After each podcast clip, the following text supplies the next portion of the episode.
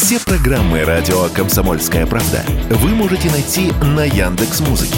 Ищите раздел вашей любимой передачи и подписывайтесь, чтобы не пропустить новый выпуск. «Радио КП» на «Яндекс.Музыке». Это удобно, просто и всегда интересно.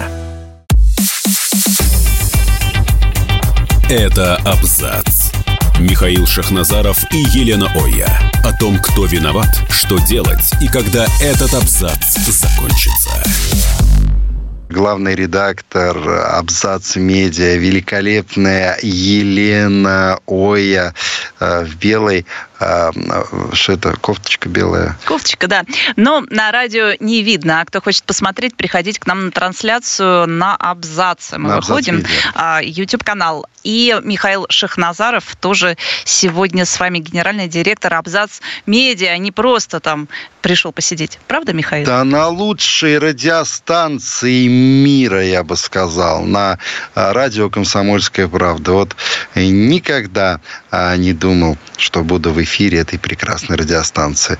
Да, как это? С шоколада наварил, да, сейчас, как говорит, шоколад варит, когда такие вот вещи говорит. Да. Молодец, да. Наш традиционный уже по понедельникам эфир совместно с «Комсомольской правдой», и мы действительно очень рады вас всех будем сейчас читать у нас на YouTube-канале, и те, которые нас слушают на радиоволнах, тоже всем большой привет, присоединяйтесь. Ну что, Леночка, зажжем-то с тобой вот так. Опять она говорит, да ты, заинька, что с тобой такое-то? Давай.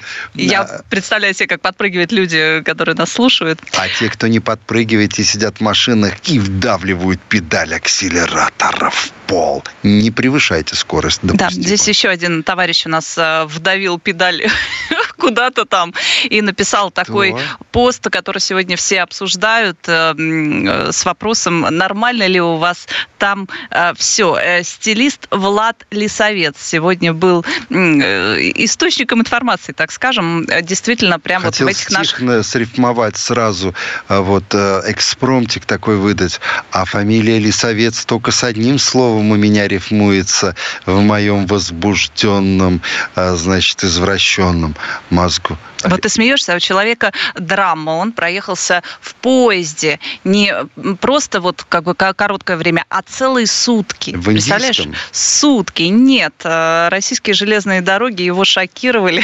И он не смог держать это в себе, написал пост.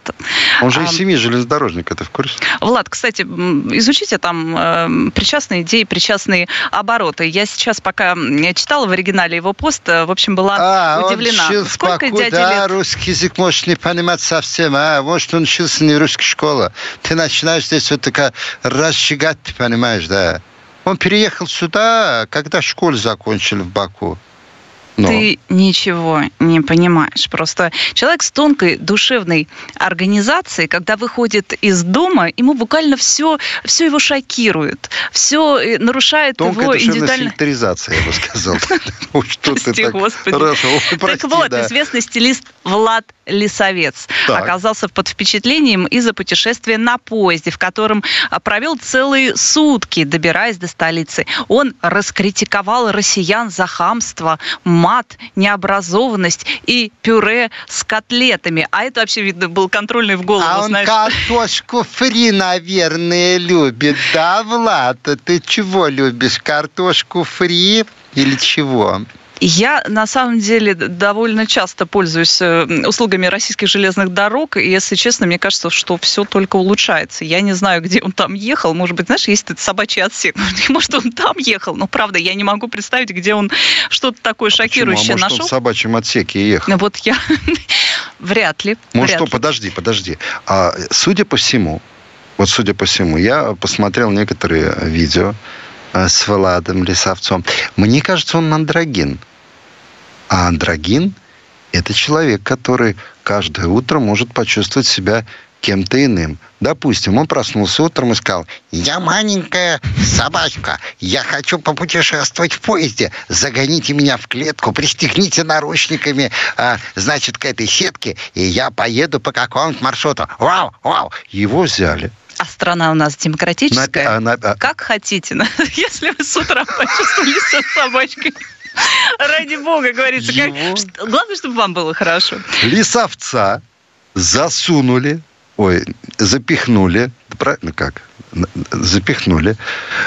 в эту клетку, в собачью перевозку. Ну, побольше. Такого. Ну, это исключительно наши догадки. Ну, это, давай... Я это видел, Лена. Как сейчас вижу. Он ехал в поезде, а я это видел. Вот. Ему дали баночку консервов. Какую? Кролик с перловкой. Да. А нет, пюре это там было. Нет, если бы ему дали, может быть, и какие-то консервы, он был бы рад. А там, понимаешь ли, пюре с котлетами. И он был травмирован. Давай к сути вопроса. Давай. Сутки... А нет, по-другому. Сутки на поезде и годы иллюзий современного мира можно выбросить, как бычок под поезд, стоящий 3 минуты на станции в глубинке. Ах ты бескультурная такая собачка, ты зачем бычки под поезд бросаешь? По приезде? По приезде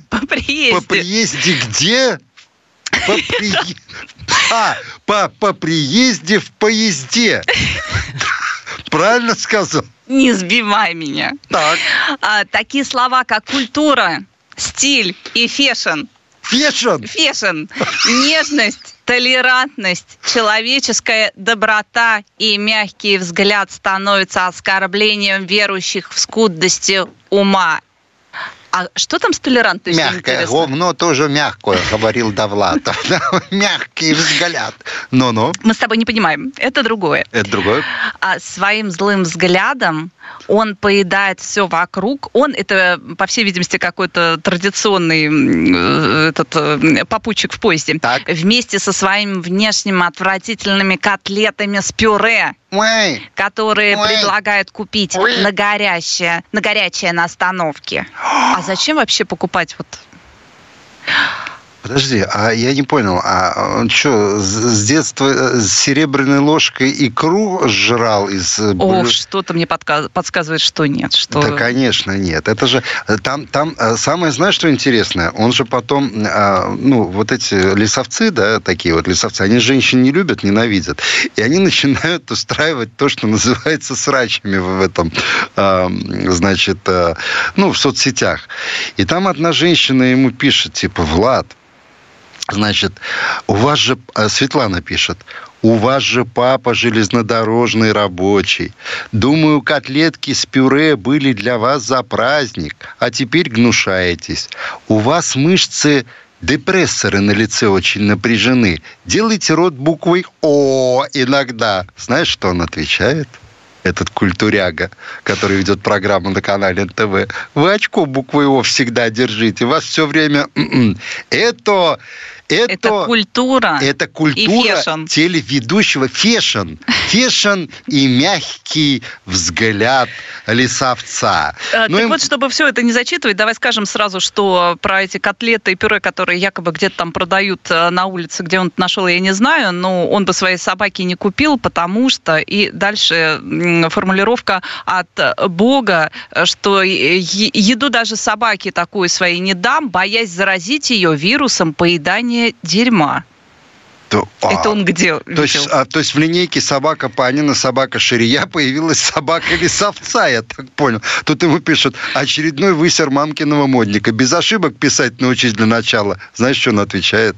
Ну, представляешь, уровень развития. Я же говорю, вот Васильева переписка этого, тоже мамкиного модника, который для махеровой шапки разводит сейчас в Финляндии. Спектакль дает уже. Актеркой стал Васильев. Этот пишет: ну, Левка, а вы в Париже были? Уверен, нет. Учились, чтоб сидеть за забором. Господи, иди об стену, стукни своей бестолковой, волосатой, немытой головой. Ну, правда. Ну, кстати, волосы мыть надо. Ты же стилист. Нет? Да, он в очень странном виде потом записал все-таки же какое-то, не то чтобы опровержение. Его оттаскали за косы там, привязанным к полке плацкарт. Он давай ролики на радостях писать. Ой-ой-ой. И вот, друзья, знаете, вот с одной стороны смешно. С другой стороны, вот идет специальная военная операция. Там ребята на фронте гибнут, рискуют жизнью. Здесь вот это вот 50-летнее чудище, да, которое таскают, оказывается, по радиостанциям здесь пишут, интервью у него берут. Стилист. Ну, стилист – это как ориентация. Сейчас стилист равняется ориентация, да, который ведет программу на федеральном канале.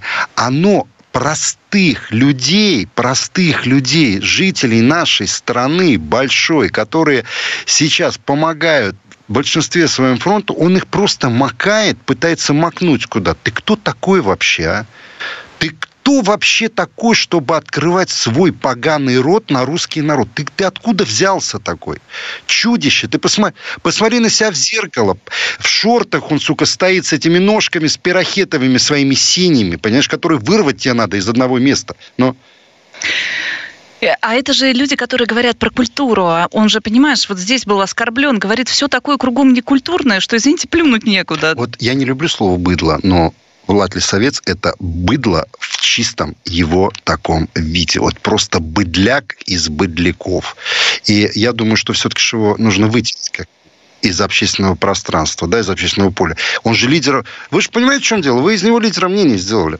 Вот вытащили эту сиповку, и лидером мнения его сделали. Вы чего? Ну, его по интервью таскали очень активно, он же... Да и не только интервью, там потасканы во всех отношениях, там печати негде ставят, ты понимаешь? Нашли еще икону стиля.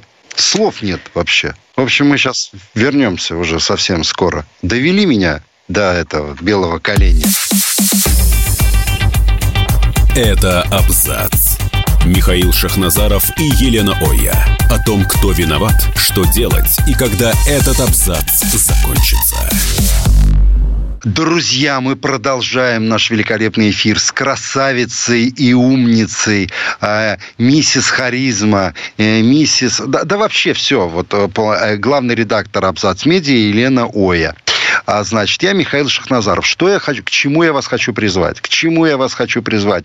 ВКонтакте. «Комсомольская правда». Она сейчас ВКонтакте. Она сейчас в Телеграме. Присоединяйтесь к нашей трансляции в Телеграме и ВКонтакте. И будет вам счастье. Это как сундучок с деньгами, который ты передаешь в одноклассникам одного человека к другому. И к тебе приходит счастье. Что ты смотришь? Не передавал никогда, что ли? Отправьте 25 друзей должны получить это письмо. 500 друзей должны получить. Да, а вообще, кому нужна маршрутизация какая-то, подпишитесь на телеграм-канал «Радио Комсомольская правда», и там есть всегда ссылочки на все ресурсы. Ну, сейчас очень люди некоторые сидят, думают, что она сейчас сказала про маршрутизацию. Куда тыкать-то? Плакались. Куда все время пишут, дайте ссылку. Вот я вам говорю, где эту ссылку получить на другие площадки. По поводу Лисовца. Да, значит, чем хочется финализировать, как сейчас принято говорить. Вот наша страна, она действительно огромна, она чересчур добра. А в другой бы стране, вот если бы, допустим, какой-то условный немецкий, французский, да, вот этот Влад Лисовец, да, с тонкой сфинктеризацией души, если бы он допустил в отношении жителей вот страны той такие высказывания, они бы равнялись чему? Завершению его карьеры. Безусловно. Либо он ползал бы в привычной для него позе и извинялся бы перед всеми за свои скотские высказывания, за оскорбление народа своей страны. Тебя эти люди кормят, ты понимаешь? Вот, к сожалению, тебя эти люди кормят.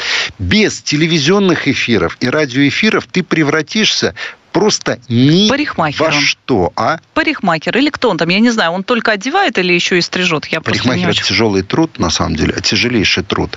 Вот. Я бы его устроил грумером. К ирландским волкодавам. Вот на ферму, там, да, ферма Влад Лисовец, аттракцион, и ирландские волкодавы. Я добрый человек, на самом деле. И дал хорошие деньги, кстати, мог бы зарабатывать, потому что для собак вот эти вот собачьи парикмахеры, они это очень дорогое удовольствие.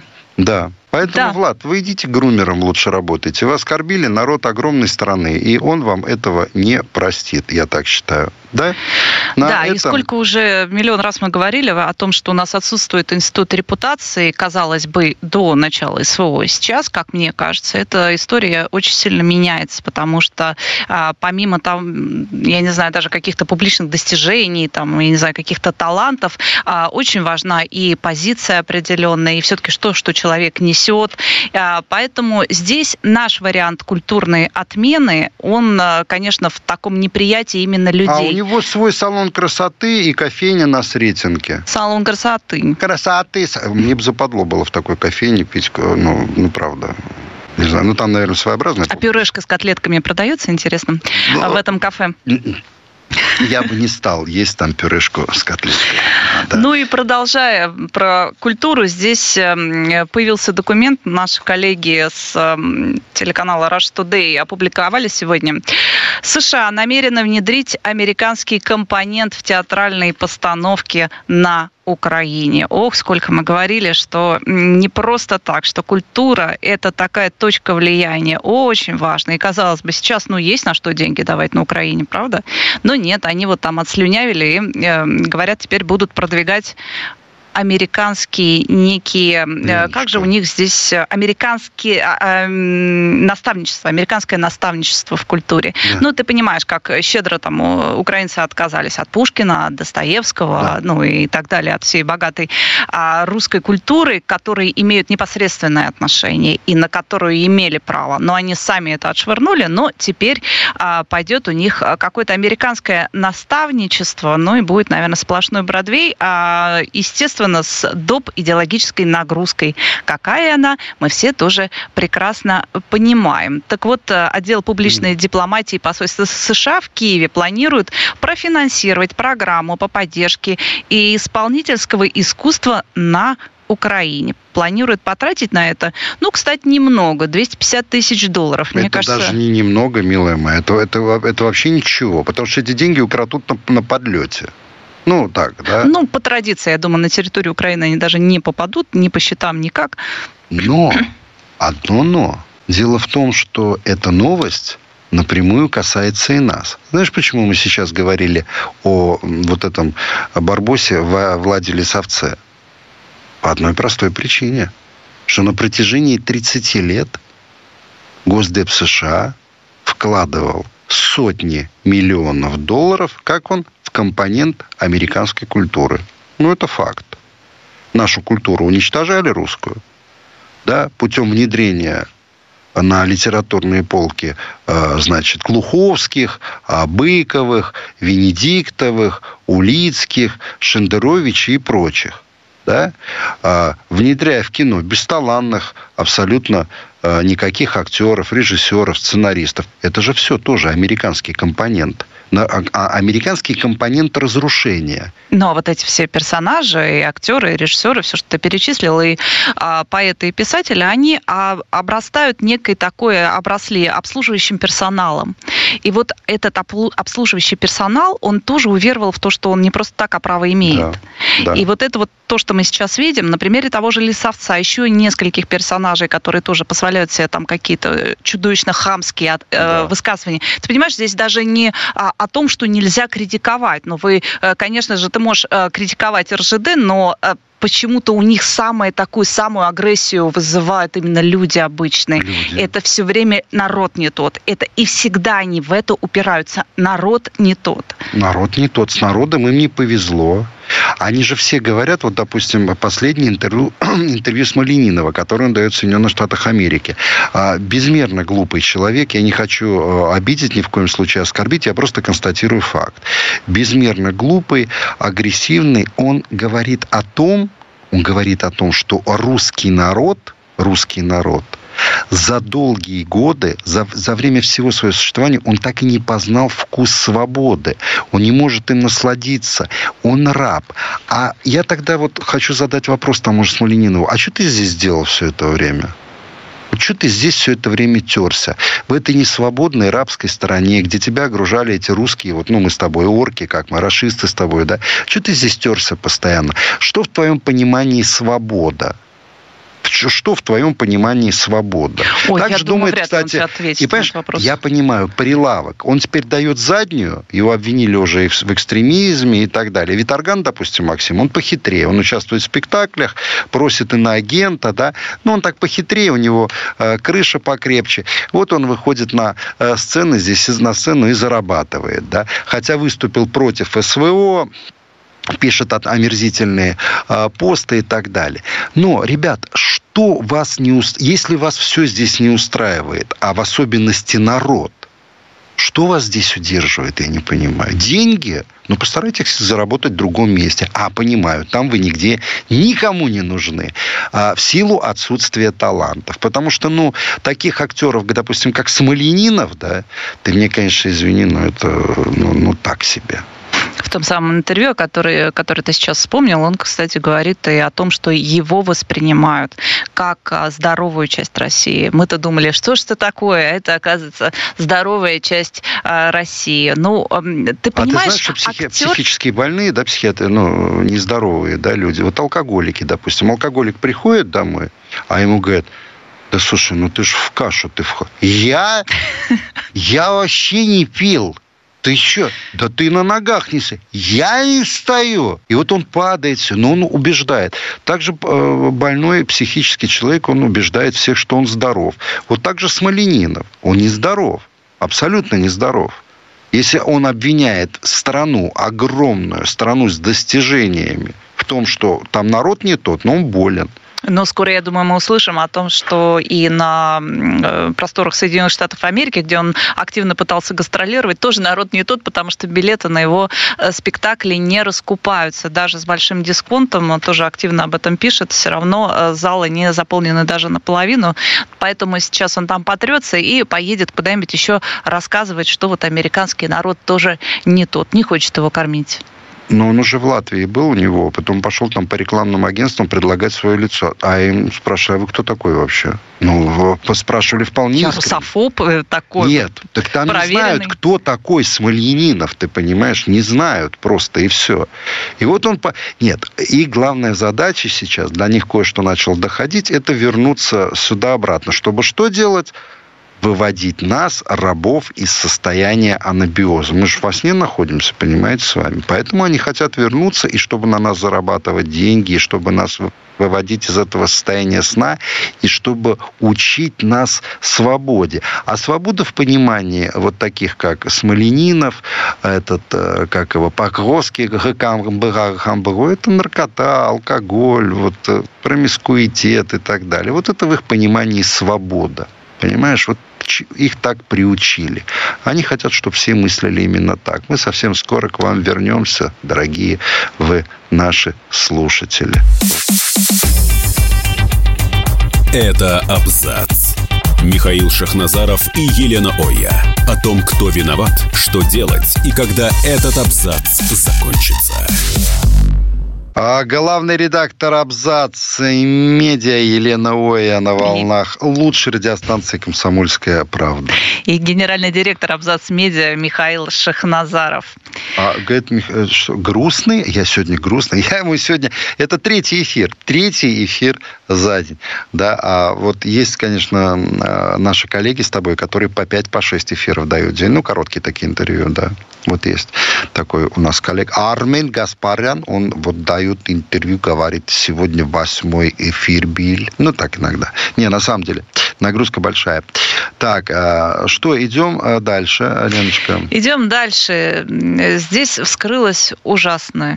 Так. Европарламент оказался токсичным местом. А в плане? Они пахнут? Нет, там пристают. Но есть еще что-то осталось. Средний возраст депутата Европарламента 55 лет.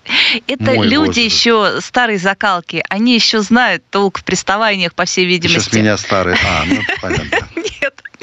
Я исключительно в хорошем смысле этого слова. Я не могу себе представить, что молодняк такой до 30, еще у него рука, может быть, не поднимется, скорее всего, уже кому-нибудь пристать, потому что это совершенно уже другие люди. Они боятся там на женщину лишний раз посмотреть, дверь открыть, уже позор, кофе купить, стыд.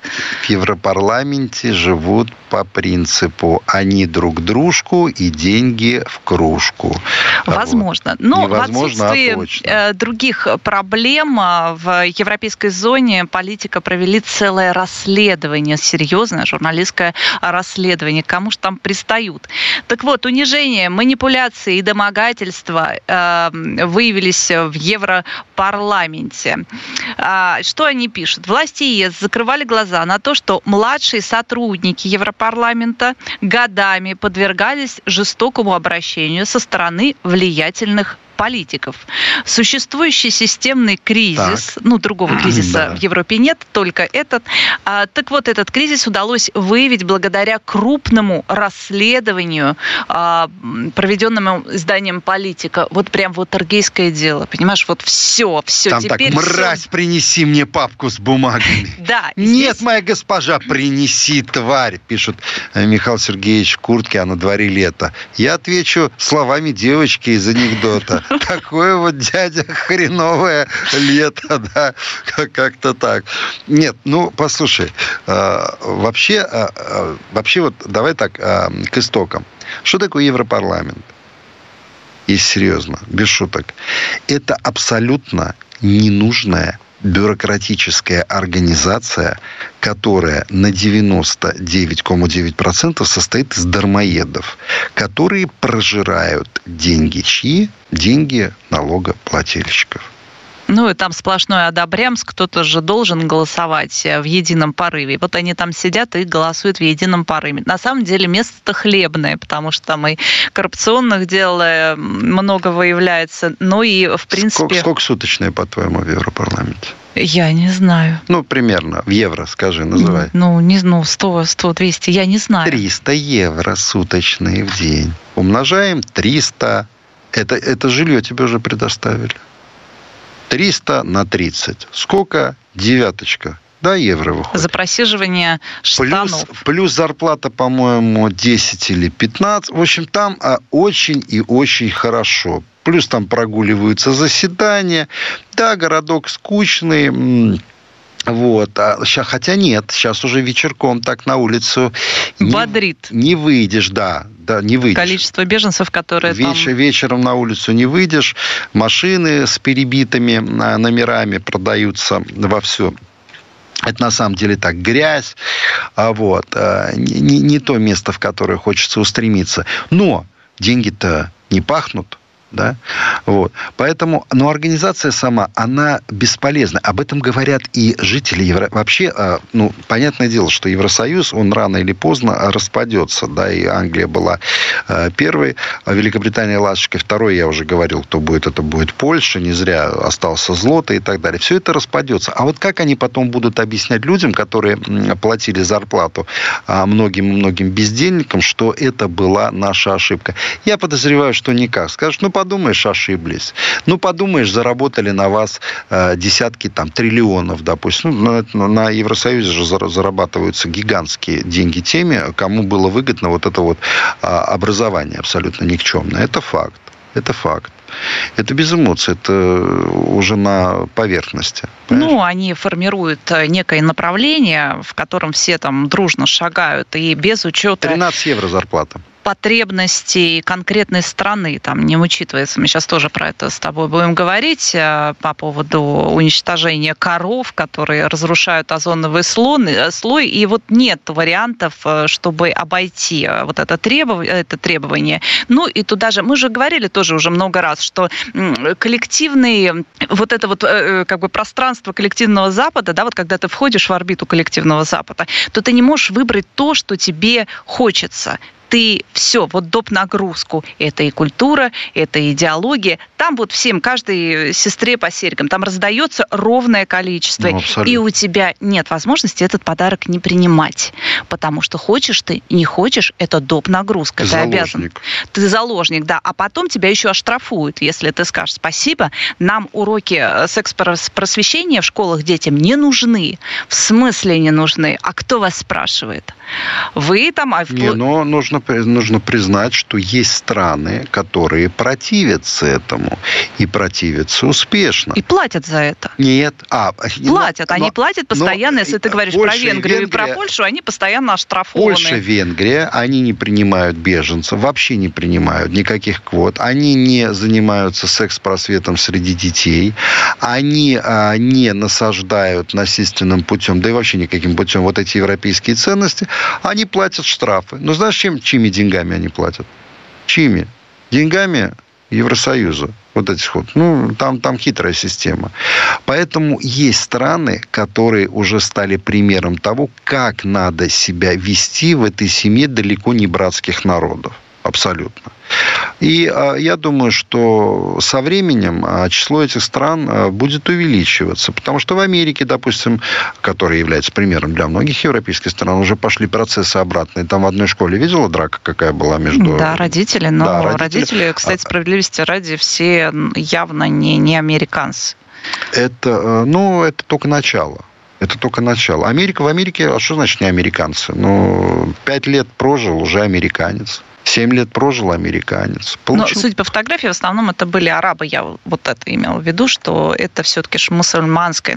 это мусульмане, как правило, да, это такое более консервативно настроенная часть страны. И смогут ли они преодолеть вот этот массовый такой напалм, когда все-таки же завозится... Особенно вот мы говорили недавно с тобой про выборы, которые под выборы там они планируют запустить какое-то нереальное количество беженцев, которым дать возможность голосовать официально, чтобы они, естественно, голосовали за демпартию, то есть за Байдена. Это люди, которые пока не имеют явно такого вот прям права голоса, вернее, не права голоса, а такой силы голоса, чтобы на них вот как-то одернуть вот всю эту систему, чтобы к ним прислушался Сенат, допустим, тот же, и стал по-другому на все эти процессы смотреть. Пока это, вот я говорю, такое комсомол ответил есть. Вот пока все только так работает. Здесь задает вопрос украинские беженцы в Польше. Во-первых, украинские беженцы начинают покидать Польшу. Почему? Потому что сокращаются государственные программы по финансированию вот этих людей. Это первое. Во-вторых, украинские беженцы в Польше это все-таки что же такая политическая история, да, с политической окраской. И там с самого начала говорилось о том, что они здесь временно. А речь идет о беженцах из африканских и арабских стран, которых Польша не принимает ни при каких условиях, ни в каком количестве. Как, кстати, Венгрия, Чехия и Словакия. Там их тоже нет. Да? Вот. А, кстати, видишь, как интересно, мы об этом говорили уже. Все страны, которые я перечислил, это какие страны? Это бывшие страны соцблока. Я это к чему говорю? Вот это вранье, которое постоянно в детстве нам внушали, да? Мы-то думали по-другому. Истинный интернационализм. Все народы равны. Мы это слушали, в одно ухо вылетало, в другое вылетало. Да? Все, люди всех континентов и так далее. Вот. Пожалуйста. Но они, кстати, во многом вот эту риторику сейчас перенимают. И если мы открываем иногда западные какие-то издания, я там вижу вот такие вот штампы прям советские. Левацкие. Это левацкие штампы.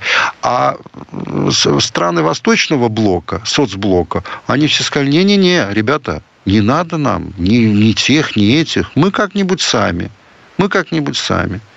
Поэтому, это о многом говорит. Есть еще иммунитет, видно. Парадоксально, нет. Со временем выветривается. Знаешь, что есть иммунитет. И есть желание сохранить этнос, сохранить страну. Вот это и движет и поляками, и венграми. И вера есть. Они люди верующие, понимаешь? А вот уничтожение веры, оно ведет к тому, к чему сейчас пришла Германия, Франция, Бельгия, эти прибалтийские лимитрофы, которые выбрали. Поздравляю, кстати, после перерыва буду поздравлять нового президента Латвии. Я от души желал успеха Эдгару Ринкевичу. Мы скоро вернемся и поздравим Эдгара Ринкевича. Это «Абзац». Михаил Шахназаров и Елена Оя. О том, кто виноват, что делать и когда этот абзац закончится.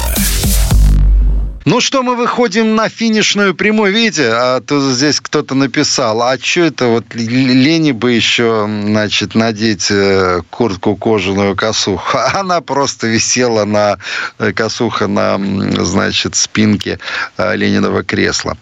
Но не все просьбы мы выполняем.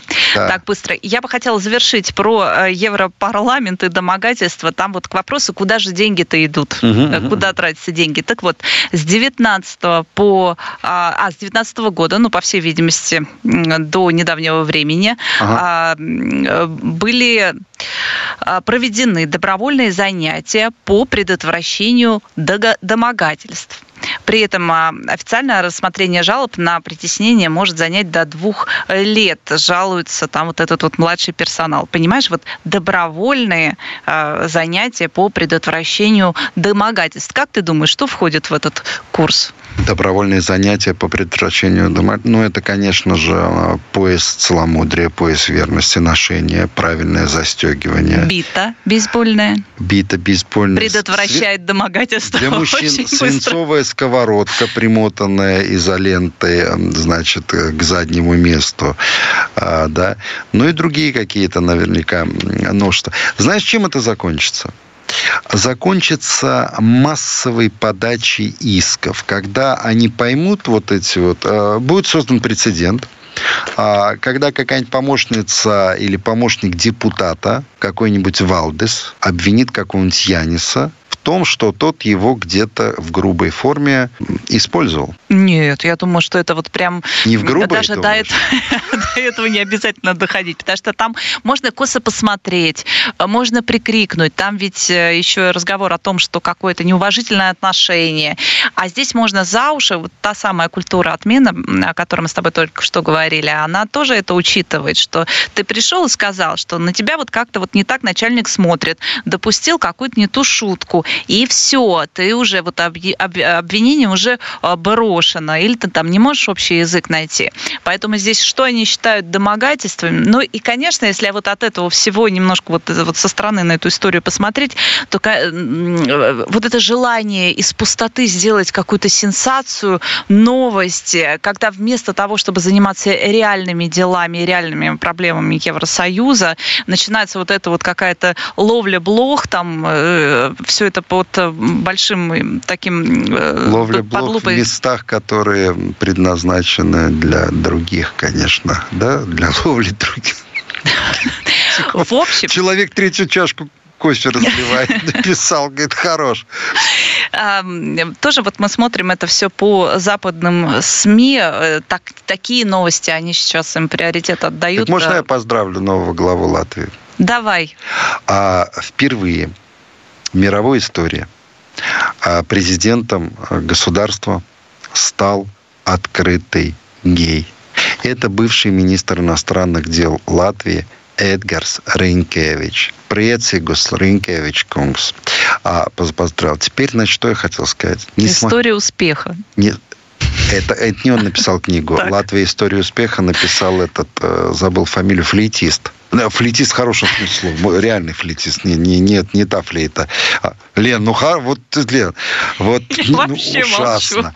Молчи. Короче, значит, Эдгар Ринкевич, несмотря на то, что этот президент, будучи премьер-министром, запретил мне въезд на территорию Латвии, я от души поздравляю его с этим назначением. Потому как, во-первых, столько символизма было во всем этом. Ну, только мог снести памятник Пушкину. Сборная Латвии по хоккею завоевывает бронзу чемпионата мира. Это вообще была история смешная. Значит, они завоевали бронзу в воскресенье.